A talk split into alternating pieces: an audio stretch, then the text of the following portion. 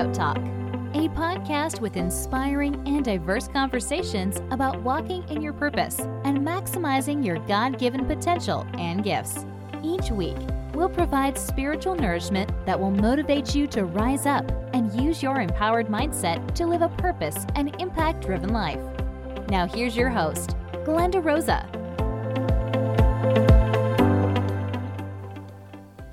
Dios te bendiga. Gracias por acompañarme en este día. Quiero darte la bienvenida a mi podcast Sprout Talk. Mi nombre es Glenda Rosa y estoy muy contenta de poder lanzar nuestra serie en español para nuestra comunidad hispana. A través de este espacio quiero inspirarte y retarte a caminar en el propósito que Dios ya ha designado para tu vida, usando tu voz, las herramientas y los dones que Él ha depositado en ti. A través de estas conversaciones quiero que seas empoderado a vivir una vida de impacto en el lugar donde Dios te ha posicionado. Quiero que sepas un poco de mi historia. Actualmente resido en el estado de la Florida junto a mi esposo Luis y mi hijo Luis Yarel, a quien cariñosamente le decimos Jay. Hace unos meses atrás lancé mi primer episodio de este podcast en inglés y hoy quiero compartir con la comunidad hispana la visión de lo que Dios ha puesto en mi corazón. Nací y fui criada en San Juan, Puerto Rico. Y en el año 1990 mis padres se trasladan hacia Nueva York buscando un mejor futuro como lo han hecho muchas familias. A la edad de 12 años, a través del testimonio de una joven en mi escuela, entregué mi vida al Señor. Y recuerdo que en una campaña evangelística Dios habla a mi vida directamente y me hace un llamado como atalaya y predicadora de su palabra. Y aunque yo siendo joven no podía entender en totalidad la magnitud de ese llamado, tuve unos líderes los cuales se encargaron de desarrollarme y disipularme en la palabra. Por su gracia y por su misericordia, comencé a predicar ese llamado en diferentes lugares y espacios. Después de muchos años en el ministerio, comencé a sentir los efectos que muchos creyentes se enfrentan. Después de grandes victorias, el enemigo comenzó a usar comenzó a usar el miedo, la comparación, el aislamiento para silenciar mi voz. Aun cuando yo iba y predicaba me sentía inferior a otros ministros, porque el enemigo me susurraba que, que mi ministerio no había llegado a la altura de otros, que ya mi tiempo se había terminado, que mi temporada había acabado, que mi mensaje ya no tenía relevancia. Hermanos, y por meses quizás por años, callé. Permití que esa amenaza me paralizara. Decidí entonces vivir una vida cómoda. De mi casa a la iglesia, de la iglesia a mi casa. Usted sabe, yo quería servir en mi iglesia local, pero hasta ahí. No quería involucrarme más, no quería compromiso, no quería sacrificio. Comencé a enfocarme en solo ser la mejor esposa y la mejor madre. Y hago un paréntesis. Eso es bueno y eso tiene prioridad. Pero eso no era lo único que Dios quería que yo fuera. Él había puesto una palabra en mí, la cual era una amenaza al reino de las tinieblas. Y el enemigo también lo sabía. Pero cuando quité mi mirada del Señor y le hice caso a las mentiras del enemigo, sentí que todo se había acabado. Sentí que una nube de fracaso me seguía en todos mis pasos. Y aunque traté de seguir viviendo mi vida en lo normal, el llamado de Dios me incomodaba, porque yo sabía lo que Dios me había dicho y lo que Dios había puesto en mí. ¿Te ha pasado a ti que tratas de huir del llamado, pero por donde quiera que te metes el llamado interrumpe tus planes? Lo que pasa es que tú has sido marcado para el reino. Y eso fue lo que me pasó a mí. Que donde quiera que yo me metía, el plan de Dios, el llamado de Dios, la voz de Dios me llamaba, me interrumpía, me buscaba. Hermanos, y Dios intervino en mi vida. Y cuando yo más sola, rechazada, aislada e invisible me sentía, Dios trajo personas a mi vida que pudieron recordar en mí la palabra que Dios me había dado. Es importante que tú analices quién está a tu lado, quién está en tu círculo, a quién tú le prestas atención, a quién tú le abres tus oídos para consejos. Procura tener personas de propósito y de visión, que sean personas para bien, para traerte una palabra de Dios justo al tiempo que tú necesites. Y cuando Dios comienza a hablar a mi vida, Él empieza a hablar acerca de una nueva temporada. Y cuando yo no entendía eso, hermano, yo empecé a decirle al Señor, Señor, qué nueva temporada. Pero Dios me dijo, obedece. Y yo comencé a obedecer al Señor en las cosas pequeñas y en las cosas grandes. Y una de las cosas que Dios me hizo recordar era quién yo era en Él. Él me devolvió mi identidad. Yo era su hija. Yo fui escogida. Yo fui coronada. Fui transformada y fui perdonada por el poder del sacrificio en la cruz. Y eso era lo que el enemigo quería que yo olvidara. Fue ahí donde Dios entonces comenzó a refrescar mi visión. Usted sabe cuando a veces tenemos los ojos medio secos, ¿verdad? Resecos. Y tenemos que echar unas gotas para poder refrescar nuestros ojos y ver con claridad. Eso fue lo que Dios hizo conmigo, porque mi visión estaba nublada. Pero Dios llegó a tiempo y las gotas del Espíritu Santo aclararon mi visión, aclararon su propósito en mí. Y Dios me dio sueños, Dios me dio planes, Dios me dio directrices. Y es ahí donde nace este podcast.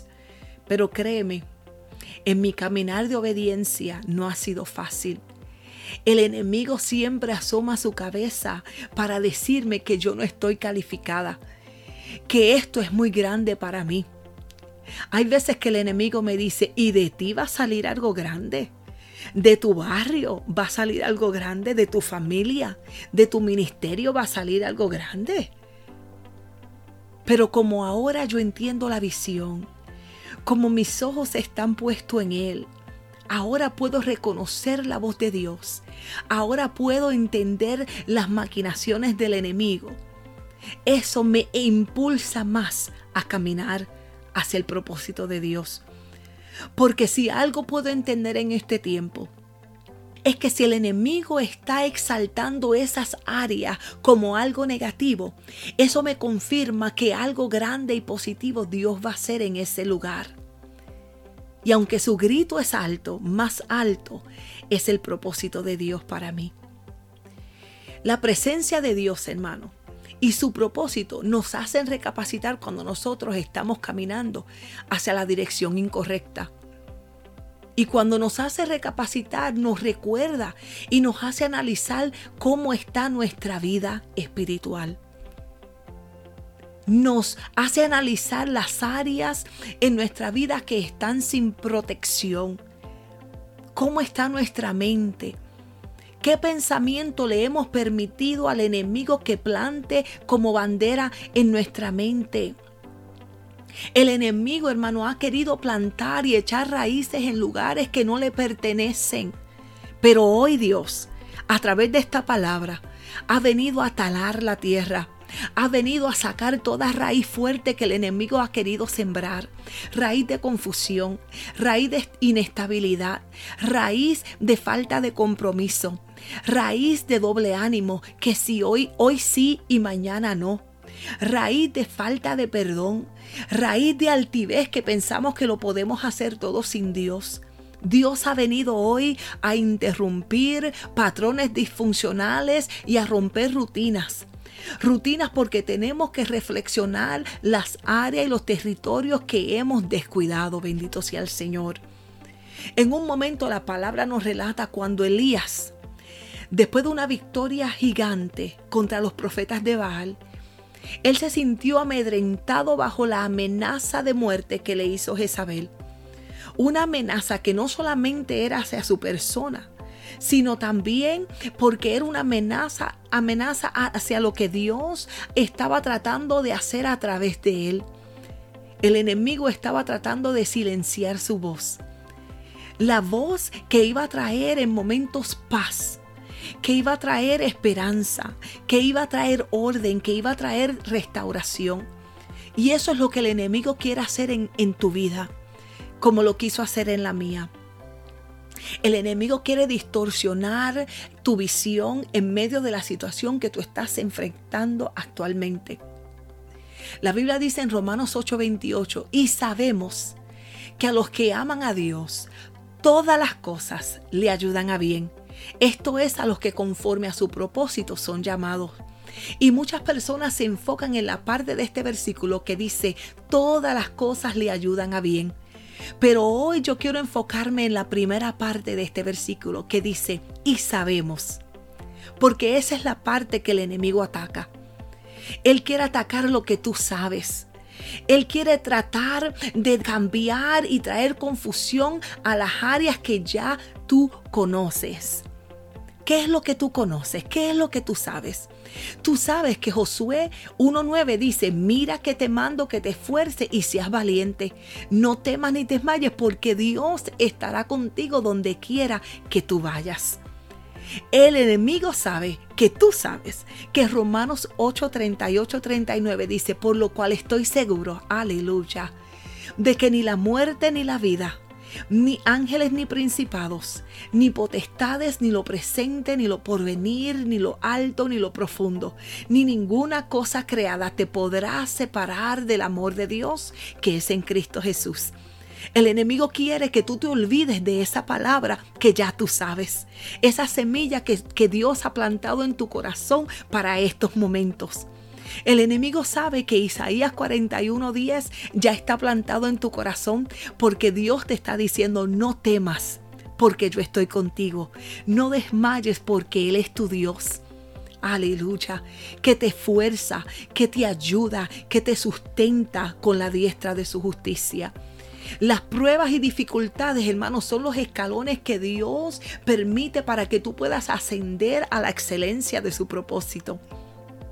Si tú puedes recordar Génesis capítulo 13, perdón, 37, relata cuando Dios le da un sueño a José para declarar en él lo que él iba a hacer en su vida. Cuando José le cuenta ese sueño a sus hermanos, ellos lo vieron como imposible, lo vieron hasta como un insulto y se molestaron de tal manera que lo echaron en una cisterna. Yo no sé hacia dónde tu llamado te ha llevado. Yo no sé qué prueba tú estás pasando por el llamado o por el sueño que Dios te ha dado, por los planes que Él ha depositado en ti. Yo me imagino que en la cisterna José tenía que haberse sentido abandonado, sentido rechazado. ¿Qué te ha costado tu sueño? Has tenido que perder amistades, has tenido que llorar lágrimas. Hermano, esto cuesta pero la recompensa en el cielo es más grande. La Biblia dice que José fue vendido como esclavo a Potifar. Y en Génesis 39 vemos cómo José sobresalió en sus funciones y se convirtió en uno de los siervos de mayor confianza de Potifar. La Biblia dice que fue puesto como, como uno de los encargados de su casa. Potifar podía ver que cualquier cosa que José hiciera Dios estaba con él y lo prosperaba en todas las cosas. Porque cuando la mano de Dios está sobre ti, aquellos que esperaban que tú murieras, que tu ministerio se paralizara, ellos verán el favor de Dios y la gracia de Dios que está contigo en todas las cosas que tú haces. No porque somos nosotros, sino porque hemos decidido caminar en integridad y en obediencia a Dios. Por su obediencia, dice la palabra, y por su sabiduría, José se convirtió en el gobernante de Egipto. Su puesto era el segundo después del rey. José estaba encargado de almacenar alimentos durante los años de abundancia y también estaba encargado de vender los alimentos a aquellos egipcios y extranjeros durante los años de hambre. Jacob entonces, cuando escucha que en Egipto había comida, él manda a sus hijos para comprar alimento. Y es ahí donde entonces José les revela a sus hermanos que él fue el hermano que ellos vendieron. Pero yo quiero enfocarme en Génesis capítulo 50, versículo 20, donde dice la palabra, a la verdad que ustedes pensaron hacerme mal, pero Dios transformó ese mal en bien para lograr lo que hoy estamos viendo, salvar la vida de mucha gente. Igual como José, todo lo que tú estás pasando tiene un propósito, porque tu testimonio, a través de él, se salvará mucha gente. A través de Él se restaurarán familias. A través de Él, hermano, se reconciliarán padres e hijos. Porque Dios te ha escogido para este tiempo. Yo quiero exhortarte a que tú sigas hacia adelante porque Dios está usando la prueba que tú estás pasando para capacitarte, para desarrollarte y para fortalecer tu fe. No permitas que las mentiras y los susurros del enemigo paralicen en ti el sueño que Dios te ha dado. Comienza a caminar. Camina en obediencia aunque no lo entiendas en el momento. Hombre y mujer de Dios que me escuchas, hay mucho trabajo que hacer. Dios ha designado personas en tu camino, predestinadas para ser cambiadas y transformadas a través de lo que Dios está haciendo en ti.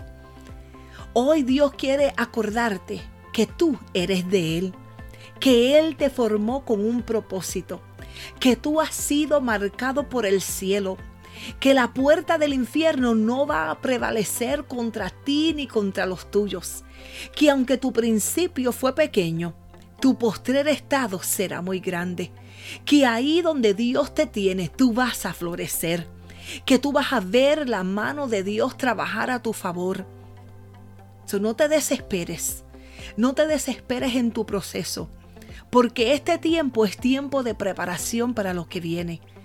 No podemos recibir una bendición preparada en el cielo si nosotros aquí en la tierra no nos preparamos para recibirla. Si me estás escuchando, todavía hay esperanza. Si me estás escuchando, tu ministerio, tu familia sigue en pie. No todo está terminado. Y hoy te aconsejo, como Pablo le aconsejó a Timoteo, que prediques la palabra, que instes a tiempo y afuera de tiempo, que soporte las aflicciones y que cumplas tu ministerio.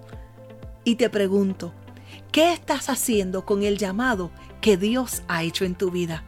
Dios te bendiga, Dios te guarde y recuerda, es tiempo de florecer.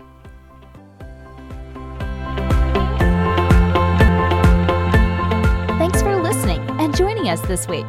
Make sure to visit our website, sprouttalk.podbean.com, where you can subscribe so you'll never miss a show. While you're at it, if you were blessed and found value in this podcast, we'd appreciate your rating. Or if you'd simply tell a friend about the show, that will help us out too. See you next time.